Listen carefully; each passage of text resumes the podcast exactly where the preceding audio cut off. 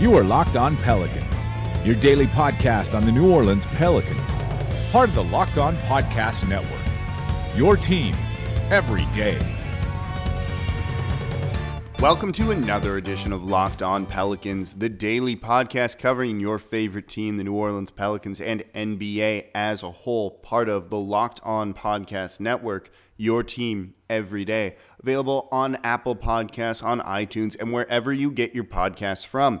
I'm your host, Jake Madison at NOLA Jake on Twitter, Pelicans Insider, editor over at lockedonpelicans.com, and credential member of the media. Here with you all on this Monday, the Monday after the All Star game. Still got a break before we get the uh, most upcoming Pelicans game, the most recent one upcoming this Friday against the Miami Heat. So we got all week to talk about different things, things we want to kind of cover and dive into with this team. But today's going to be kind of focused around the All Star game, some conversations that came out of it, uh, where the league might be heading, just kind of a good catch up on everything that you might have missed. Because if you didn't watch the All Star game, I don't blame you because that intro was so freaking awful. So we're going to recap the Rising Stars game a little bit. We'll talk about the three-point shootout, the dunk competition as well. They got the wrong guy in who won that. Donovan Mitchell was awesome, don't get me wrong, but that should have been Larry Nance Jr., my original pick here. And I'm not saying that for any reason. I didn't bet on it. So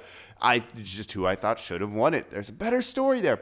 We'll talk about all that. We'll talk about the actual game. We'll talk about stuff with the referees and maybe the playoff seeding for the future, different things like that. Like I said, let's just catch up around the league and also one or two announcements coming up as well. So let's just jump into everything in Monday's edition of Locked On Pelicans.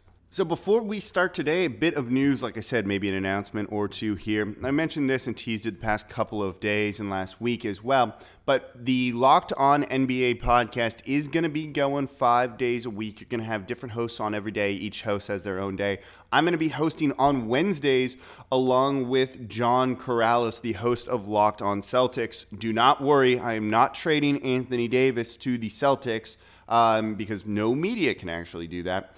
And, you know, he's going to try. He's going to present me some trade offers to see what we can do here. But certainly, Anthony Davis is staying here in New Orleans despite John and I being the co hosts of the Locked On NBA podcast on Wednesday. So it'll be every Wednesday we're going to be on there, recapping the night's action from Tuesday night, talking about the biggest stories that are going on around the NBA at the time, and then previewing Wednesday night's game. So make sure you tune in on Wednesdays to the Locked On NBA podcast. So, All Star Weekend, we're just going to kind of roll through a number of different topics. There'll be resets in here when I just kind of deem them appropriate in the moment. So, we're going a little unstructured here. We'll be more structured the rest of the week. Plus, I need to be up at 4:45 this morning for some work stuff, so I want to knock this out as quickly as I can the night before. It's kind of as simple as that. So, Rising Stars first. I mentioned this on Friday as I kind of previewed everything World versus the USA. And I said, I like this game because these guys take it a little more seriously than the actual All Star players do. And then I watched the Rising Stars game this Friday, and it just turned into straight up a dunk competition for a number of these guys just driving down the lane and throwing down some monster dunks. Simple as that. So they completely went out and proved me wrong and made me look like a fool it was fun, I guess. But again, you want to see them just doing something, trying a little bit. And, you know, I guess trying is dunking, but overall, top to bottom, I mean, I don't know. This is just kind of one of those things where it's cool. You get to see these young guys be really good, and that's about it and nothing really to take away from it because how do you judge something like this? But one of the things you could see the global reach of the NBA is kind of getting out there a little bit more. Look at that team of uh, on the world's team with Bogdanovich and some of those other guys who are real NBA players and are going to be so good in the league for a while. And the league's had a global reach for a very long time now, but you're really starting to see the influx of talent from foreign countries, not the USA, into the league. Like Canada's got a number of really good players now. That's kind of unheard of uh, for the NBA at times. So it's nice to see that all the work the NBA does in different countries to grow the brand, to grow their content, just to kind of cultivate the game of basketball in general is working because it's making a difference on a lot of these guys. These guys grew up watching Vince Carter and the like, and you can see why the star player uh, nature and driven aspect of the league is really paying off. Moving on from there, rest of some of the stuff when you jump to All Star Saturday night, the next night called Spencer Dinwiddie winning the skills competition. I again like that it's guard versus big, but always like the guard's always going to win. You just kind of have to assume that. Spencer Dinwiddie, I got kind of lucky on that call. I mean, who knows really who is going to win these things? I was wrong about the three point contest. I kind of liked Wayne Ellington or uh, Eric Gordon. Ellington, if you had, if you wanted like the plus 900 odds on him, seemed pretty good. Um, and it was Devin Booker, who kind of makes sense because he's uh, had the best three point shooting of his career uh, this season. So, okay, I was wrong there and no big deal. Uh, but look, where I was not wrong was the dunk competition. I said it's going to be Larry Nance Jr. His dad was the first ever dunk contest uh, competition winner. And he went in there against Donovan Mitchell into the finals, and Mitchell's dunk was cool. Uh, re- doing the one from Vince Carter in what 2000, I think it was, that 360 windmill slam. But when you watch them side by side, Vince Carter's is just way more impressive, as it should. Vince Carter was a freak, and that's really some of the best dunk contest uh, competition stuff of all time, and that dunk is up there. There's a reason that gets replayed every single year, and is going to probably be, you know, remembered for time immemorial here. So his dunk was cool, but he didn't throw it down. He didn't get as high as Vince Carter did. And I like Nance's the the double off the backboard because that is way harder than it looks. And if we're really going to go to it, and this was back into the beginning of the dunk competition, into the first round before you got to the finals, Larry Nance Jr. doing the exact same dunk as his dad did in the Suns uniform with you know the the the Nance on the back was pretty damn awesome. If you're going to go for kind of redoing someone's famous dunk, I like Larry Nance Jr. doing his dad's same dunk and throwing it down perfectly. If you watch them side by side at the same speed, it's almost exactly the same. They take off at the same time, they basically land at the same time. It's a really cool thing to see. Make sure you check that out if you haven't already. So, my opinion, Larry Nance robbed. Come on, Larry Nance Jr. had that one. I called that. We all know it. If you watched it, you know he was the true winner. So I'm going to plug it again. Don't forget, I'm going to be co-hosting the Wednesday edition of Locked On NBA every oh, just I don't know now and indefinitely, along with John Karalis over at Locked On Celtics. So make sure you tune in to Locked On Celtics if you haven't. I know you guys probably aren't going to be thrilled with them, even though they don't really talk about AD going to Boston because John understands that's not going to happen. But tune in, get to understand who the guy is. You'll hear him and I together every single Wednesday over at Locked On NBA. So let's talk about the actual All Star game and talk about, in the, at least for the first part here, how bad those intros were. Look, I'm not a fan of Kevin Hart. I don't want to say like I hate Kevin Hart, but this dude's not that funny to me, and they're just trying to put him in every single sp- space, sporting event, movie, comedy, whatever. Like he, there's just an oversaturation of unfunny Kevin Hart and to do like a 30 minute intro based around him, I just don't get. And I talked about this on Friday and so, look, this is what the NBA does with this sort of thing. They like these big bombastic intros. You're in Los Angeles, so they want to make a note of all the celebrities who love the NBA and different things like that. And they tried to make as big a deal about this as possible.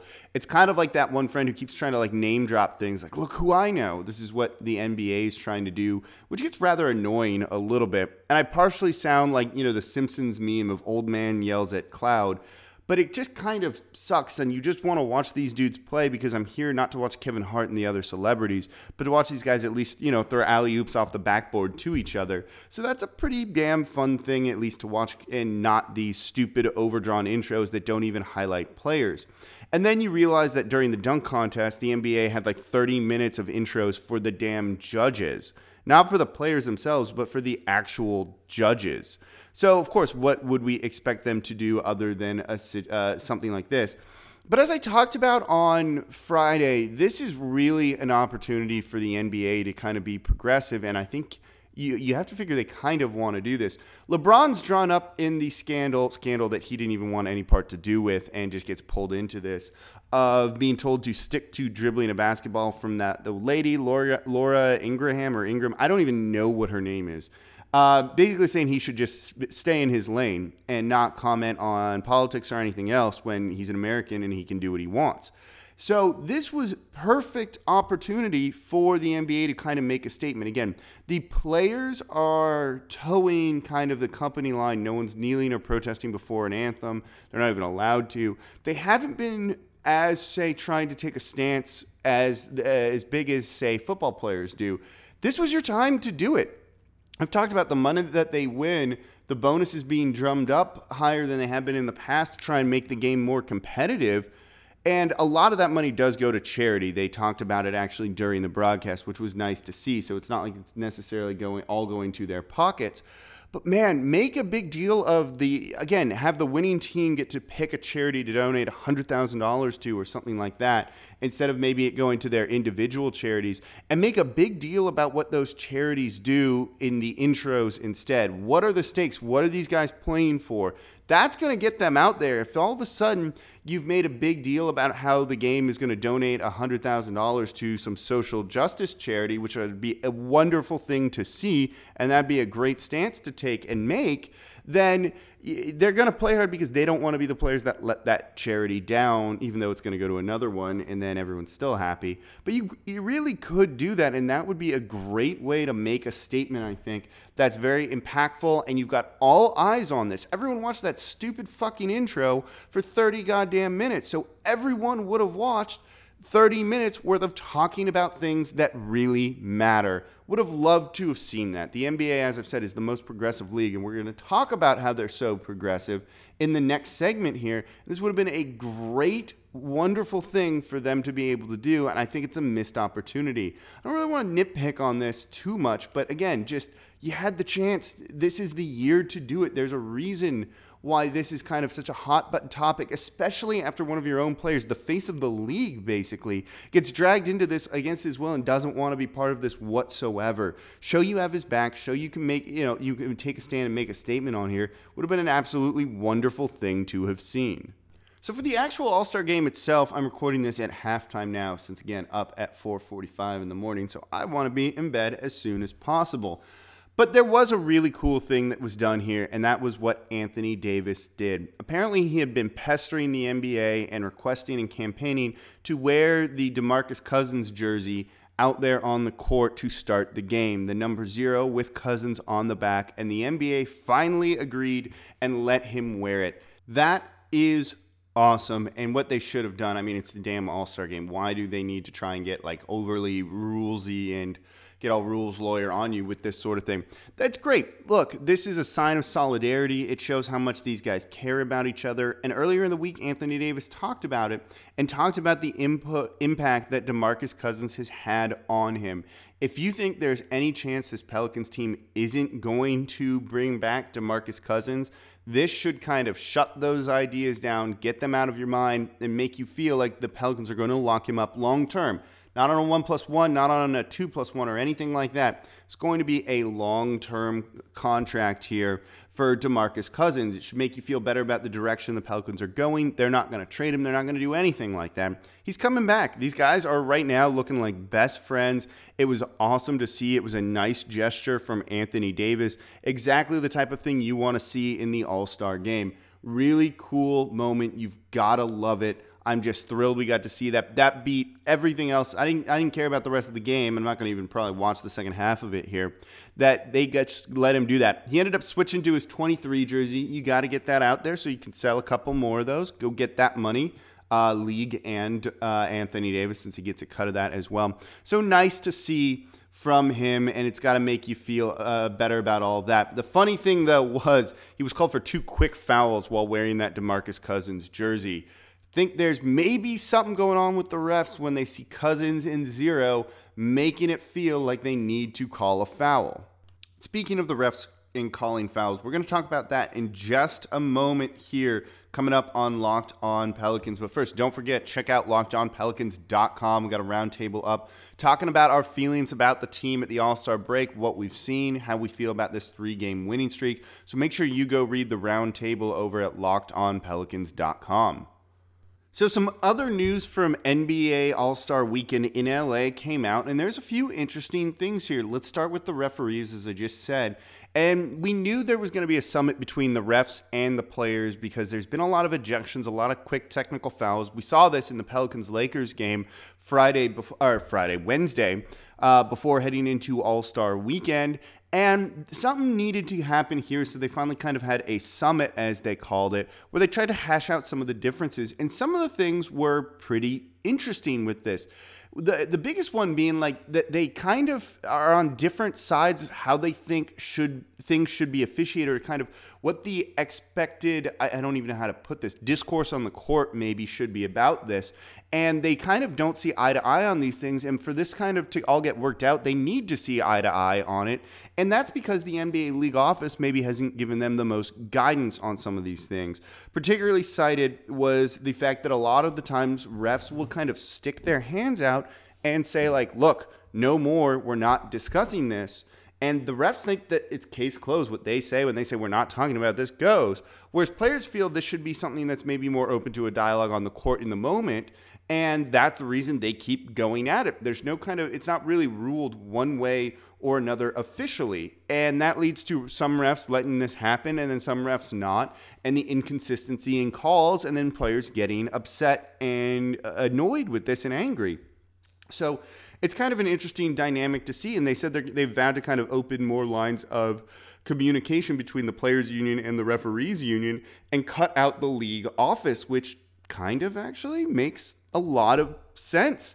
And, you know, and then all of a sudden, you, of course, you get all the fouls called in the first half of the All Star game, which was terrible. No one wants to see them going to the line in this sort of thing, but they were. So, you know, I think hopefully we can see some improvement in the officiating going forward because some of these calls have been really bad, particularly the technicals, ejections, things like that. No one wants to see guys get ejected. Fans go to the game to see star players. Yeah, it might help the Pelicans that Isaiah Thomas was ejected early on in the first quarter of their game against the Lakers. But a lot of people pay money to go see Isaiah Thomas and aren't as concerned about the Pelicans winning, and that's a fine thing to do. And it's your money, you know, get what you want out of it. So to see that's very disappointing.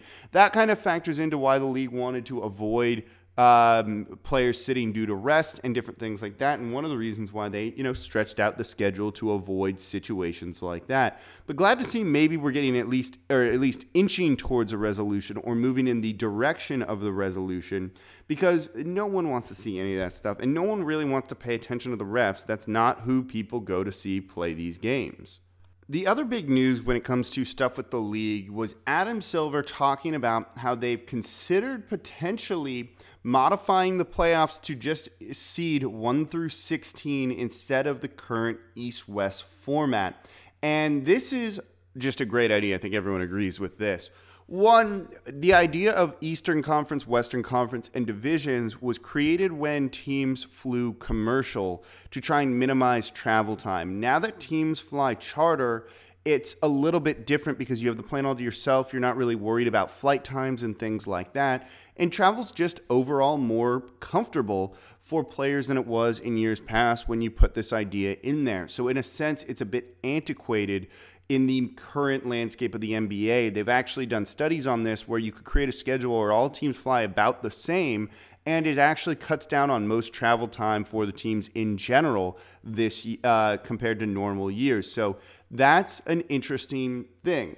So, you know, hearing that they're looking at potentially doing it 1 through 16 instead of the current, you know, East versus West format, and whether that's just going to be you take the 16 best teams in the league or you then just seed them 1 through 16 but still go 8 and 8 that could be an interesting thing.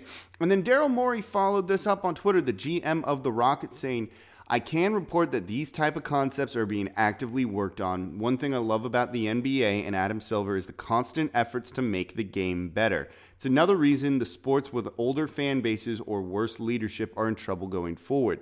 Again, this is the most progressive league. They're looking at doing things that make their sport better and more appealing overall, and this is definitely a step in the right direction. We've always joked, oh, the Pelicans would be the fourth seed in the Eastern Conference, or if only the Pelicans were in the East, we'd never really need to worry. Well, you seed 1 through 16, you don't need to worry about that either, and you don't need to hope for them to be in the Eastern Conference or anything like that. Let's just get rid of conferences in general. I found this interesting, though, that they are considering it. Again, that's a very, very um, uh, you know, kind of revolutionary concept. Bill Simmons chimed in, of course, with this.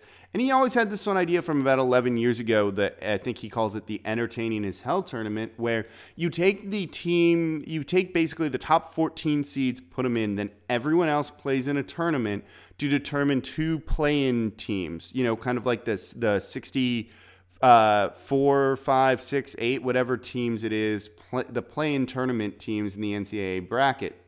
So you get all these teams, even the worst ones in the league, trying to get into the playoffs, still have a chance and play. So it kind of eliminates tanking overall because it doesn't do you any good. Then you could do another tournament during that whole time that basically determines the number one overall pick or something to that extent. I think a lot of people do this in fantasy leagues where you have a consolation bracket, and a lot of the time, the winner of the consolation bracket will end up with the number one overall pick the next year. They do that in dynasty leagues and in keeper leagues. That's a good way to do it. It you know kind of encourages teams playing hard the whole time, even in fantasy. So it's it, it's a great idea. It means more NBA ball all the time. You would shorten the regular season, likely to do this as well, which is definitely something that probably needs to happen overall. So you can't shorten the regular season in the NBA unless you make that money up somewhere else. Well, a play in tournament certainly is going to generate that money, which will keep the salary cap going up and player salaries increasing as a result of that. So, the overall, there's almost no downside to doing something like this, except, and this is a very important thing and would hurt a team like the Pelicans, your regional broadcast money. So, the money that Fox Sports makes would go down, and that money goes to New Orleans. They don't have a very rich deal um, that the the Pelicans get a lot of money off of. Uh, they don't have something like what the Lakers do, which is an insane deal uh, for the team, which pays them like two billion dollars or something like that. The Pelicans likely, even though we don't have figures for this, have one of the smallest TV contracts in the league. So it'd be important to try and make sure we could figure out a way for them to get that money still, because you don't want the team necessarily uh, losing out on a situation like this overall. So it's definitely something you've got to keep in mind. But overall, this would be fun. I don't think anyone would really uh, dislike this sort of thing. And it gives every team a chance to make the playoffs every single year. Just win that play in tournament, no matter how bad you are. It could be an important thing, man. It gives, uh, you know, hope to fan bases, different things like that. So that's going to do it for this edition of Locked On Pelicans. That's all the All Star talk I've really feel like and am in the mood for. Don't forget, Wednesday, going to be hosting the Locked On NBA podcast with John Karalis of Locked On Celtics. We're going to be doing it every Wednesday. We're going to have a lot of fun on there. I know I take this podcast fairly seriously, and that's kind of the format I like for it. There's nothing else out there giving you kind of daily info that you need to know about your favorite team, the New Orleans Pelicans. I like to have some fun on here on occasion, but we're kind of just going to let it fly on the Locked On NBA podcast and just kind of get silly and have a lot of fun with it. So I'm looking forward to relaxing in on the podcast a little bit more. Uh, so make sure you tune into that. Don't forget, check out lockedonpelicans.com. Tomorrow's podcast to be kind of weird because I've got like a 17 hour day today here on Monday. Like I said, starting at 4:45. I'm not getting home till like significantly late at night. So we're gonna see how that's gonna go. It might be a little loopy or something like that. So if you guys want to make it easier on me, tweet me at Nola Jake on Twitter what you want to hear in tomorrow's podcast so that I don't have to try and come up with stuff myself. Let's do it that way and just make my life a little bit easier. So, thank you all for listening. As always, I'm your host, Pelicans Insider, editor of LockedOnPelicans.com, credential member of the media, Jake Madison at NOLA Jake on Twitter. I'll be back with you all tomorrow.